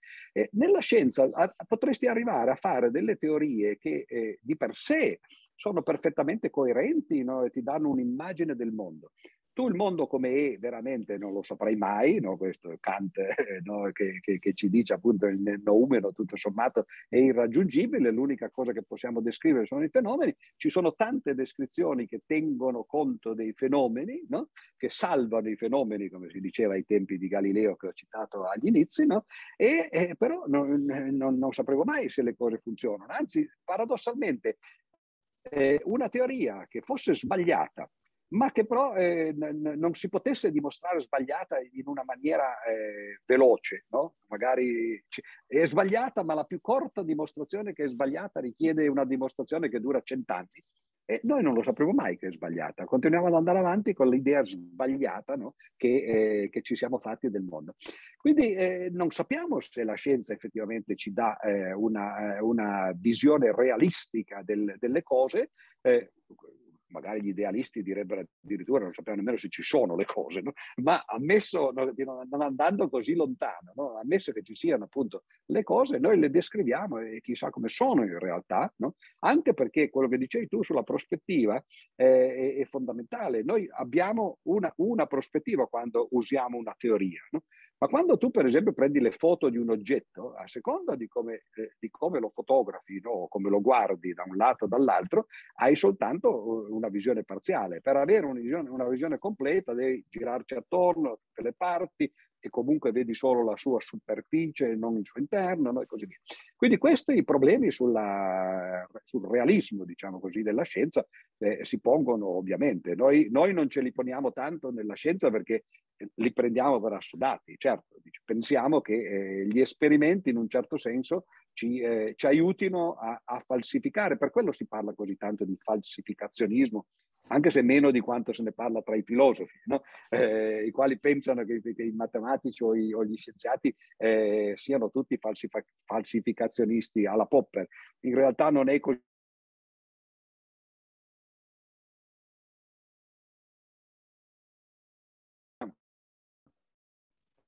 fatto una scelta no, di fondo agli inizi, no? che a un certo punto ha magari una visione no? eh, come sul... Quindi quello, il problema esiste, certo, non... ma e tra l'altro anche all'interno della scienza c'è. Per esempio sul problema delle razze, sul problema eh, della sessualità, Eh, io che sono un logico e quindi mi, mi pongo semplicemente di fronte a queste cose da un punto di vista logico. Ho discusso ad esempio una volta con un genetista che si chiama Barbuiani, che tra l'altro potrebbe essere interessante chiamare se non l'avete già fatto appunto al festival per sentire la sua opinione su, eh, su queste cose. No? E, e, io continuavo a dirgli, ma per esempio voi dite che, che appunto dal punto di vista genetico le razze non esistono perché non siete in grado di determinarle geneticamente, ma potrebbe essere un problema vostro. Il sesso lo determinate geneticamente, allora lì non vi preoccupate. Nel caso delle razze non sapete come determinare, determinare. Lui dice, per esempio, eh, no, non sappiamo quali sono i geni che determinano il colore della pelle. Eh, vabbè, ma quello è un problema vostro però, cioè non è un problema no, del colore della pelle. No? È, è, ovvio che se due persone no, hanno la pelle bianca eh, o, o, se due persone hanno la pelle nera, eh, la maggioranza della popolazione saprà quale sarà il colore della pelle dei figli, quindi qualcosa di genetico ci deve essere che viene trasmesso. Se voi non riuscite a individuarlo, no? quello è un problema vostro. E quindi certo ci può essere anche una, all'interno della scienza l'idea di dire, ah no, se io non riesco ad arrivare con i miei strumenti, queste cose non esistono. No? E, e, questo è un po' grave, no? naturalmente, perché non è che esiste soltanto quello che noi vediamo, perché altrimenti eh, si finisce alla maniera di Barclay, no? cioè l'essere ciò che si, si percepisce e, e nient'altro o alla maniera dell'LGTB, perché poi è questo, cioè la sessualità percepita. No? Io, l'unica cosa che mi interessa è quello che io percepisco e, e questo potrebbe essere interessante, questo parallelo tra, tra Barclay e, e, il, e, la fluidità del genere. No? Cioè di dire io, io, a me interessa quello che io sento di essere da un punto di vista logico io mi diverto a volte perché poi anche in parte sono anch'io provocatore, quindi per questo che accetto le provocazioni, no? ma dico, ma pensiamo al, eh, se invece dell'identità di genere uno pensasse eh, eh, o, o proclamasse l'identità di peso uno dicesse, ma a me non interessa no? quanto peso la bilanciano, queste sono sciocchezze, no? dice, quello è un peso oggettivo, a me interessa quello che, quello che penso io di pesare. Lo, molti, di noi lo fanno, io per esempio penso di essere magrolino così mangio tranquillo no? e mia moglie mi, mi, cerca di convincere che c'è un'oggettività invece nel peso. O, o, l'identità di età che qualcuno a volte prende seriamente, che si dice non si ha l'età che si ha, eh, quella anagrafica, ma si ha l'età che si, si, si pensa di avere o si sente di avere. E poi però la natura non è d'accordo spesso no? su questo. No? E alla fine ti arriva lo stesso l'infarto anche se tu pensi di avere vent'anni. No? E quindi è, è, interessante questo fatto. Nella scienza è uguale. Noi ci poniamo eh, all'interno di un paradigma, come diceva Kuhn, e, e giochiamo all'interno di questo paradigma. Quindi certo, non è soltanto una provocazione, è un, un memento per evitare poi di magari appunto di pensare che ciò che la scienza fa sono verità assolute no? e, e, e, inconfutabili. Inconfutabili lo sono all'interno delle regole del gioco, no? Perché gli scienziati fanno tutto il possibile per cercare di appunto di, di essere sicuri, di, di, non essersi sbagliati, quindi fanno paradossalmente appunto esperimenti che cercano di dimostrare che, che, che, quello che hai fatto non è vero per far vedere che invece è così. No? E però, certo, giustamente dovevo aspettarmelo che andando a parlare ai filosofi poi avreste messo in discussione le basi stesse del discorso, giustamente. Grazie. Sec- devo dire che? Devo dire che anche se eh, sicuramente provocherebbe tantissima polemica nel mondo LGBTQ, questa affermazione dell'essere berkeleyani a livello logico non fa una piega il fatto non dell'identità sì. di peso e dell'identità di età. Eh. Si può anche addirittura fare, non soltanto filosoficamente, perché poi io ci ho pensato seriamente, anche se poi possono sembrare provocazioni, però io appunto che, che, che faccio il logico, no? eh, sono, eh, ho la tendenza a fare così. è la stessa cosa della transustanziazione, no? in questo caso nella teologia. No? Quando uno dice, eh, eh, io per esempio quello non l'accetto, cioè se vado in chiesa e, e, e vedo uno che ha un'ostia in mano, e, e questo, questo, signore, che è un, un, prete consacrato, dice delle parole magiche no, per me eh, di fronte all'ostia e poi mi dice quest'ostia non è più ostia, ma è diventata il corpo di Cristo. E io gli dico, ma scusa, eh, eh, facciamo un'analisi. Ah no, dice, perché gli accidenti sono rimasti immutati. È cambiata solo la sostanza. Ma cosa significa? Se, se la, eh, eh, cioè esiste un'essenza di qualche cosa che è indipendente da tutti gli accidenti. Eh, sarebbe come se dire, io, io, dico che questo è un elefante. Dici, ma no, sono occhiali. Ah, lo dici tu, gli accidenti sono quelli degli occhiali. Ma la sostanza è quella dell'elefante. E questa l'idea, no? Che ci possa essere una sostanza staccata dagli accidenti, no? dagli attributi, eh, è quello che nel Seicento ha messo in crisi la, la Chiesa, no? perché ovviamente la transustanziazione si basa su quello? Cioè sull'idea che appunto no, tutto quello che tu vedi, tocchi, senti, analizzi, eccetera, non è la sostanza che quindi può cambiare attraverso le parole del, che, che, il prete dice. E sembra che Galileo sia finito nei guai per questo, anche nel saggiatore lui parla per la prima volta di questo problema dell'atomismo eh, e di dire a un certo punto, per esempio, il pane cessa di essere sostanza di pane quando lo si scinde nei suoi componenti no? e si arriva a livello atomico, eccetera. E il caso del, dell'identità di genere è la stessa cosa. Anzi, addirittura è quasi paradossale perché si dice non contano gli attributi, no? che in questo caso sono proprio gli attributi nel senso letterale, sessuali, no? ma conta la sostanza. E allora io appunto, no, se uno vuole essere logico, dice, vabbè, allora tu credi eh, appunto nella transustanziazione, no? credi nella filosofia di Barclay, credi nell'identità di genere, sei coerente. Ma se invece uno ne crede uno solo no? e, e, non l'altro di queste posizioni, incomincia a diventare un'incoerenza, diciamo, filosofica, no? che lascio, io non ho questo problema, io lo pongo soltanto e, e, e lo propongo, diciamo così. Quindi, però credevo, appunto, l'ho, de- l'ho, detto perché mi sembrano che in un ambiente filosofico queste cose forse si possono eh, non soltanto discutere, ma possono anche essere interessanti no? come paralleli. Sì, infatti, visto che ho già fatto due domande io, anche se non era la seconda delle mie domande, ah. lascerei la parola a Chiara e poi magari ritorno io.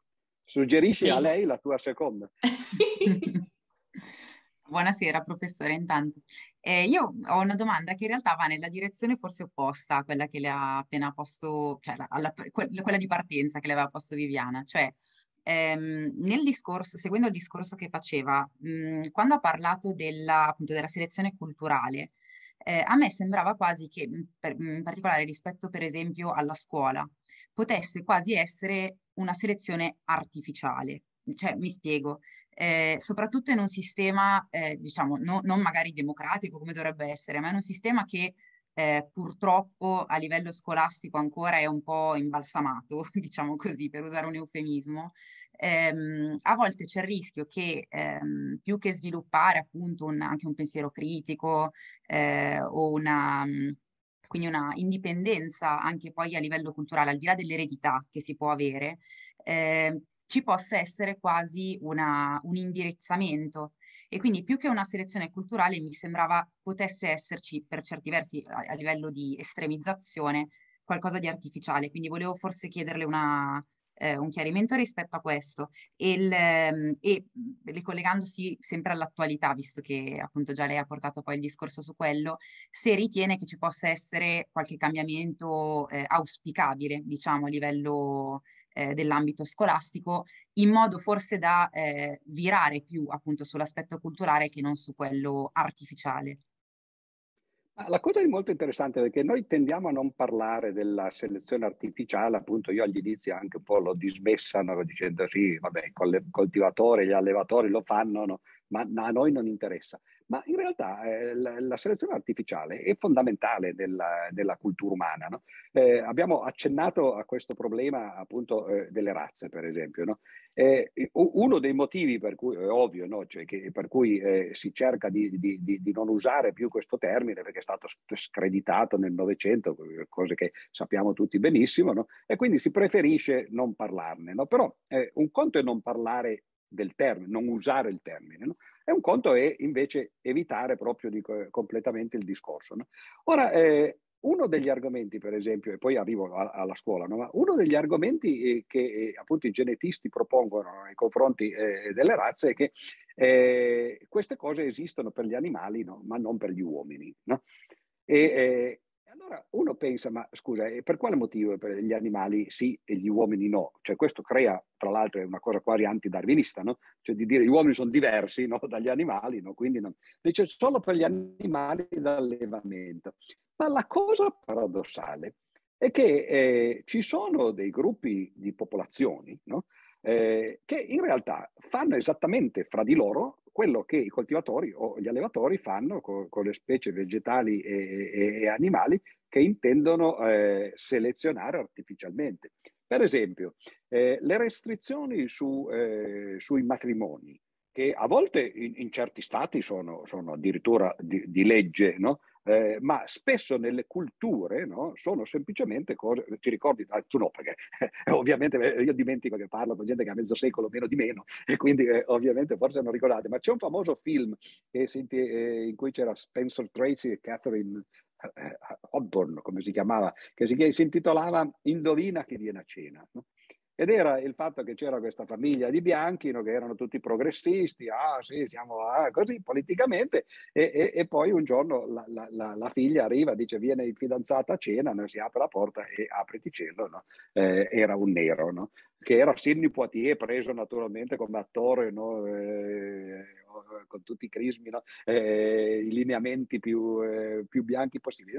Ora però eh, quando una, eh, un gruppo di, eh, di, di persone, no? per esempio quelle con la pelle bianca, oppure quelle con la pelle nera, oppure eh, quelli, quelli, culturalmente eh, omogenei, come per esempio sono eh, gli ebrei, ma anche tante in, in Israele, ad esempio, no? o anche gli Amish no? Eh, in, in, Pennsylvania, negli Stati Uniti, eccetera, che eh, se non proibiscono formalmente il matrimonio con, eh, con gente estranea, diciamo così, alla comunità, lo eh, cercano di dissuaderlo nelle maniere più, più forti possibili, stanno provocando quella che è una selezione artificiale proprio, no? Cioè, e allora eh, il fatto di dire no, l, l, il, il, concetto di razza ha senso solo nella selezione artificiale e poi quando uno si accorge che l'uomo pratica la selezione artificiale con i suoi propri stessi gruppi, no? quando dice no, non devi procreare con altri no, che non abbiano queste caratteristiche, diventa un po' strano. Ora la scuola, eh, purtroppo, o per fortuna, non lo so, dipende dai punti di vista, è, è, un po' così. Cioè la scuola cerca di, eh, in quel caso, eh, di, di, di, dissuadere quelli che pensano in una maniera diversa eh, da, dall'avere certe idee. Oggi non so come la, voi, come la, pensiate voi, ma io per esempio sono un po' eh, a disagio nel leggere i giornali in questi, in questi giorni, no? perché eh, anche lì, no, eh, lì, lì, non è scuola, ma è il, sono i media che poi fanno eh, la, il proseguimento della scuola nella società perché la scuola cerca di plasmare i, i giovani, eh, i bambini prima, poi gli adolescenti e gli studenti no, in un certo modo, ma poi si continuano a plasmare anche gli adulti o a mantenere plasmati attraverso i media, no, che sono i giornali, le, le televisioni, eccetera. No? E quando guardo questi giornali, e io li sfoglio un po' così in rete, ovviamente ormai non si sfoglia più, eh, quindi eh, si zappano i giornali, e, e, e vedo un, un, atteggiamento unilaterale nei confronti del, della guerra, no? in cui c'è, c'è, questo, eh, tra l'altro c'è, eh, per, voi filosofi, no? eh, probabilmente anche le, le, le, l'avrete studiato, quello che si chiama l'argumentum ad Hitlerum, una volta si chiamava argumentum ad personam, no? cioè io attacco la persona. Adesso c'è questa idea, no? proprio in logica, no? che si dice che ogni, le, le, discussioni, soprattutto in rete, prima o poi finiscono con uno che dice all'altro che sei Hitler. E la cosa interessante, non stavo per dire divertente, ma sarebbe stato di, poco appropriato per visto l'argomento, ma la cosa interessante in questi giorni è che da tutte e due le parti ci sono le accuse di essere dei nazisti. Putin dice sono entrato in, in Ucraina per denazificare l'Ucraina, no? eh, che poi è interessante perché il presidente ucraino è, è, in realtà è ebreo no? e ha chiesto il, la mediazione di, di, di, di Israele no? e, e, lui però ci vede i nazisti lì e noi ci vediamo Hitler di nuovo lì dentro. Ed è una cosa che, che, che è, da un certo punto di vista fa, fa, fa pensare cioè non c'è la capacità, nel caso nostro, no? sia nella scuola che nei media, quindi rispondo diciamo così in una maniera forse più generale o generica di quello che chiedevi tu, non c'è eh, la capacità e, e, la volontà di capire che eh, sia l'informazione che l'educazione dovrebbero avvenire cercando di dare alle persone la capacità di entrare nella mente degli altri. Siamo tutti capaci a difendere le nostre idee, a pensare che gli altri non capiscono niente e che noi soli abbiamo ragione. Il vero problema è capire che cosa gli altri vogliono. Perché questi fanno delle cose che a noi sembrano eh, assurde e poi le stesse cose quando noi le facciamo ad altri, agli altri sembrano assurde, a noi sembrano normali. Prima ho fatto l'esempio appunto dell'Ucraina e, dell'Afghanistan, no? ma eh, eh, ho scritto per un giornale per cui scrivo eh, un articolo eh, sul parallelo, per esempio, tra l'Ucraina e Cuba di 60 anni fa, esattamente perché era 1962. Ora questo ad esempio è un parallelo molto interessante perché è esattamente la stessa situazione. A, a, ai, ai, interlocutori capovolti. No? Là c'era una nazione che era Cuba, che era confinante, vabbè, lì c'era un pezzo di mare in mezzo, ma eh, comunque era la più vicina agli Stati Uniti, che si era resa indipendente e fin qui ne, nessuno dubita, perlomeno di noi in Occidente, che le nazioni dovrebbero avere il diritto no, di, di, di, di eh, autodeterminarsi. No? e che però era cascata no, sotto le grinfie, diciamo così, dei, eh, dei russi all'epoca. No? E gli americani eh, hanno fatto fuoco e fiamme no? per evitare di avere i, i, i missili russi i, eh, a Cuba, a 50 km eh, dal, dal, suolo americano, e hanno fatto rischiare al mondo la guerra atomica all'epoca, no? perché adesso non siamo ancora a questi livelli in Ucraina, no? magari lo, lo, lo, eh, ci arriveremo se entrasse in, in campo l'America. Così. Adesso che l'Ucraina fa esattamente il contrario, e ha tutti i diritti ovviamente aveva, perché purtroppo nelle situazioni in cui è sarà un po' più difficile farlo, no? aveva tutti i diritti di essere autodeterminata. Ma un presidente che arriva a fare la sua campagna elettorale dicendo il mio programma è entrare in Europa, ok, entrare nella Nato, quando entrare nella Nato significa avere poi le basi americane con i missili atomici no, a, eh, attaccate alla Russia, perché quelli che adesso sono contrari giustamente all'intervento di Putin, perché poi questo è il problema, no? che quello è, è, è, non si può giustificare, però all'epoca giustificavano quello americano.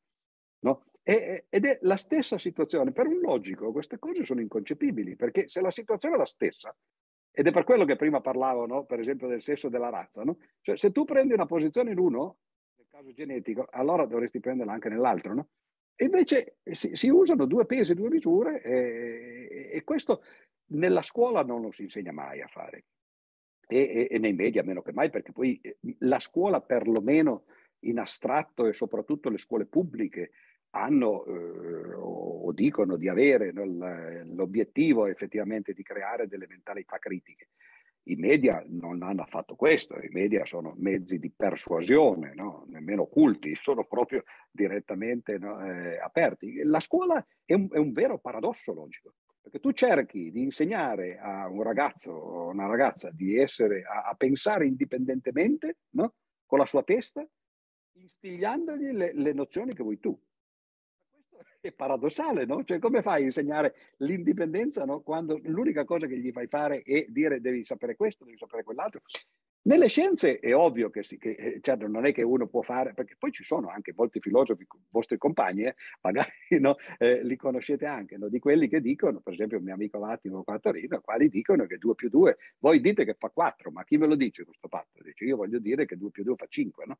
Ed è una lunga storia questa che arriva da Dostoevsky, se uno prende il, le memorie dal sottosuolo, ci sono pagine dopo pagine di Dostoevsky, che, o perlomeno del suo personaggio, che Dostoevsky tra l'altro era un ingegnere no? eh, come formazione, quindi il contrario, no? che però continuano a dire no, io mi rifiuto di accettare l'imposizione scientifica di dire che 2 più 2 fa 4, io voglio essere libero di dire che 2 più 2 fa 5. Quando si arriva ai fatti comincia a essere problematico, no? di, di, altrimenti eh, si, si, arriva a, a, a quello che, che, citavo prima, al motto di Nietzsche, i fatti non ci sono no? e per questo io voglio essere libero perché eh, si tratta solo di opinioni, tu mi dici la tua e, e io ti dico la mia. Forse la domanda della tua compagna prima era un po' quella, no? Si dice non sarà che i fatti scientifici non sono altro che le opinioni degli scienziati e in un certo senso, come ho detto prima, ma solo in un certo senso non si potrebbe anche dirlo. Quindi hai ragione, c'è, c'è questo paradosso nel, nell'educazione. No? È difficile educare a essere indipendenti quando poi... Eh, che poi è la stessa cosa che succede con gli stati, no? Cioè, sì, indipendente, però io entro in casa tua no, e ci metto le mie basi, no? Non credo di aver risposto, anche perché è difficile rispondere alle queste no, domande. No, ha risposto come, in, appunto, anzi ampliando ulteriormente il discorso, la ringrazio. E mh, prima di ripassare la parola a Viviana, eh, volevo solo approfittare per ricordare l'intervento, visto che mh, sono temi che più volte sono emersi anche questa sera, l'intervento dell'anno scorso con il professor eh, Moro, ehm, ah, con certo, cui si era certo. confrontata proprio su, su, questo, su questo tema. Ah, è vero, rimando... è vero. Sì. È vero. Infatti era stato un incontro bellissimo. Cosa? dicevo, non era una domanda quella che aveva fatto. No, no, era un, eh, un, rimando per chi se lo fosse perso, visto che su YouTube si può ritrovare anche quello. E infatti era, un, era stato un incontro davvero bellissimo. Eh, posso passare alla mia seconda e ultima domanda? certo. Beh, brevissima. Mi chiedevo se i memi culturali che restano so, non sono eh, i migliori, ma sono, cioè, quelli che restano non sono i migliori, ma sono i più adatti, perché, sempre per fare un paragone con Nietzsche, sono attuali, cioè non sono come le, le parole del filosofo che magari sono migliori dal punto di vista qualitativo, ma non si fanno sentire subito, perché come le inattuali di Nietzsche non sono, diciamo, le più adatte al tempo, non, sono, non entrano più facilmente ah, certo. nell'orecchio e nella mente del popolo. Ecco, que- questo, questo, sì, tu hai un atteggiamento ottimista che giustamente deriva anche in parte dalla tua età, no? dalla tua giovane età, ma è, cioè il fatto che magari cambiando il periodo storico, per esempio, o se uno vuole anche il luogo geografico, perché poi eh, non, non, c'è soltanto cambiamento temporale, no? ma c'è anche magari il, cambiamento, il cambiamento spaziale, no? eh, le cose possono cambiare. Ma questo lo, lo dicevo agli inizi, che ciò che è più adatto in una certa situazione non è detto che poi continui ad esserlo quando la situazione cambi. Nel caso dei media però io temo che... Eh, che, che, non sia così, anzi eh, io, io, ho una teoria che eh, naturalmente è un po' snobistica, no? Ed è il fatto che eh, il pubblico è fatto a, a, a piramide, no? cioè semplicemente è una forma semplificata di quella che viene chiamata la, la, la, la curva campana. No? Eh, cioè ci, ci sono pochi, poche persone, cioè gli, le, le, persone più sofisticate intellettualmente e culturalmente sono poche no? dal punto di vista numerico, e poi si scende come se fosse una piramide. E quindi per, per avere successo nei media? E ovviamente tu non ti devi rivolgere eh, a, al top della piramide, no? perché eh, eh sapresti che, che, il pubblico che, eh, che ti apprezza è, è limitatissimo. No? Di... Poi può, c'è qualche artista che lo fa. Eh. Per esempio Renzo Arbore, eh, molti anni fa, credo prima che voi nasceste, fece una volta una trasmissione che eh, non mi ricordo se questo era il titolo o comunque era semplicemente la pubblicità che lui ne faceva e si intitolava, mi sembrava che fosse Meno siamo, meglio stiamo. Ora questo è molto snobistico, lo può fare Renzo Arbore, infatti andava in onda alle due del mattino, non lo guardava nessuno, no? e così via. Poi, adesso poi con questi media si sarebbe poi potuto rivedere il, il, il giorno dopo. Lundini in questi, in questi, tempi fa una cosa del genere, no? che poi in realtà ha gro- molto successo in, eh, su, sui social media più che nel, nella televisione no? generalista. Però la mia impressione è quella, io addirittura sono così snobista, ma questo eh, dipende soltanto da me, che quando per esempio apro Netflix per vedere, uno potrebbe dire non sei così snobista se vai su Netflix, no? però in effetti no, cioè, o National Geographic oppure il, eh, il Prime, eccetera. No? Però su Netflix, per esempio, loro fanno le classifiche. No? Eh, i dieci più seguiti di, di, questa settimana o i dieci così, cioè, io li guardo sempre queste classifiche perché così sono sicuro che non li guardo quelle cose lì. No? Dico, ah, questo, perfe- questo, è il primo, ok, non lo voglio manco iniziare, no? perché eh, mi immagino, ma non perché, perché, so benissimo che ci sono dei target no? che, eh, che eh, perdo soltanto tempo. No? È molto difficile, soprattutto nella, nella, nostra, e questo non è più rispondere alla domanda, ma è una divagazione no? provocata dal, eh, così, ormai dall'allentamento dei freni no? alla, alla, fine del, della chiacchierata. E, e il fatto che eh, in realtà ci siano su, su questi media, compresa Netflix tra l'altro, delle cose interessantissime. Eh, anche scientifiche, ma non soltanto, perché poi mica solo quello no? è interessante al mondo, e che però eh, è molto difficile trovare. Cioè è come entrare nella biblioteca del congresso o una biblioteca nazionale. Certo, c'è tutto lì dentro, quindi eh, ci sono anche eh, i libri più interessanti, eccetera, però come li trovi? Il problema della nostra società eh, non è tanto l'offerta, perché appunto eh, si offre di tutto, quindi di, di altissimo livello o di bassissimo livello. Il problema è come trovare queste cose. E, e, e, a volte li si trovano in maniere più strane. Beh, su Google, per esempio, uno ha i motori di ricerca, esempio, o meglio, Google è un motore di ricerca che serve per l'appunto a trovare i siti no, attraverso ricerche. E, nel, nel, nell'ambiente culturale è un po' più difficile, no? quindi una volta c'erano, ci sono ancora adesso le recensioni, però le recensioni in tutte le forme sono spesso forme di pubblicità mascherata, no?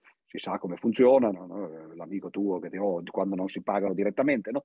e quindi diventa molto difficile. E allora quello che dicevi, adesso non ricordo più se, se sei tu che l'hai detto forse o la, o la, tua amica, probabilmente quello che resiste all'usura del tempo no? magari è, è, più valido. Io infatti preferisco... Eh, eh sempre con un certo snobismo, no? Dico, adesso mi sono cascati sul, sulle spalle tutti i romanzi del Novecento perché fino a che non è finito il Novecento io leggevo solo quelli dell'Ottocento, no? perché ero sicuro no? che eh, se, se, se, sapevo che c'erano, in un certo modo avevano superato perlomeno degli ostacoli. Adesso poi però non è necessario andare a secoli, uno può anche andare a, a decenni, eccetera. E poi l'offerta è troppo grande, quando c'è troppa offerta si crea rumore, si creano le erbacce no? e tutto viene nascosto di sotto, è molto complicato. E poi soprattutto c'è purtroppo, il, eh, questo è sempre più divagatorio, no? eh, c'è purtroppo questa idea che, eh, che i prodotti culturali sono prodotti e quindi diventano merci e allora eh, ricascano sotto le leggi del mercato di nuovo, no? che non, Addirittura il mercato, non so se lo sapete perché voi siete giustamente filosofe no? e quindi pure nell'animo, eh, così, no? ma addirittura il, i, i, coloro che producono degli oggetti di, di consumo, dalle automobili eh, ai telefoni, eccetera, usano quello che viene chiamato l'obsolescenza programmata. Magari cioè, un oggetto durerebbe, ma loro te lo fanno in modo che non duri, perché altrimenti tu non lo cambi. No? E, e, quindi ti, le batterie, per esempio, no? eh, che, che, dopo un po' non funzionano più, no? e quindi ti tocca buttare via il telefono, che peraltro funzionerebbe benissimo, per, eh, e comprarne un altro. E certo queste sono, sono, delle perversioni che credo che dimostrino, e qui diventiamo spenseriani, che, che, che l'Occidente, o perlomeno il sistema di vita occidentale, è, è in decadenza. No? E tra l'altro bisogna stare attenti perché noi eh, siamo abituati a pensare che eh, le, le, società facciano così, no? cioè nascano no? e, e come il sole, no? che, che, poi vadano su e poi tramontino dopo, dopo un, per, un, percorso simmetrico. E invece se uno legge un bel libro di Diamond, eh, Jared Diamond, che forse conoscerete quello che ha scritto Armi, Acciaio, Malattie, ma uno dei suoi libri che si chiama Collassi, fa vedere come, come di, le, le, grandi civiltà spariscono e invece il percorso è questo, oh, pam! Cioè, si sale fino ad un certo punto quando uno pensa di essere all'apice e dice adesso ci saranno altri secoli di decadenza, invece no, si cade verticalmente. Quindi io temo che prima o poi la nostra società, ormai io ho un'età che eh, anche succedesse non mi, non, mi, non mi, tocca più molto da vicino, ma temo che la nostra società potrebbe cascare direttamente no, in verticale e molti segnali ci sono. Eh, il clima, per esempio, nessuno, nessuno si preoccupa dei, dei veri problemi del, dell'umanità. No?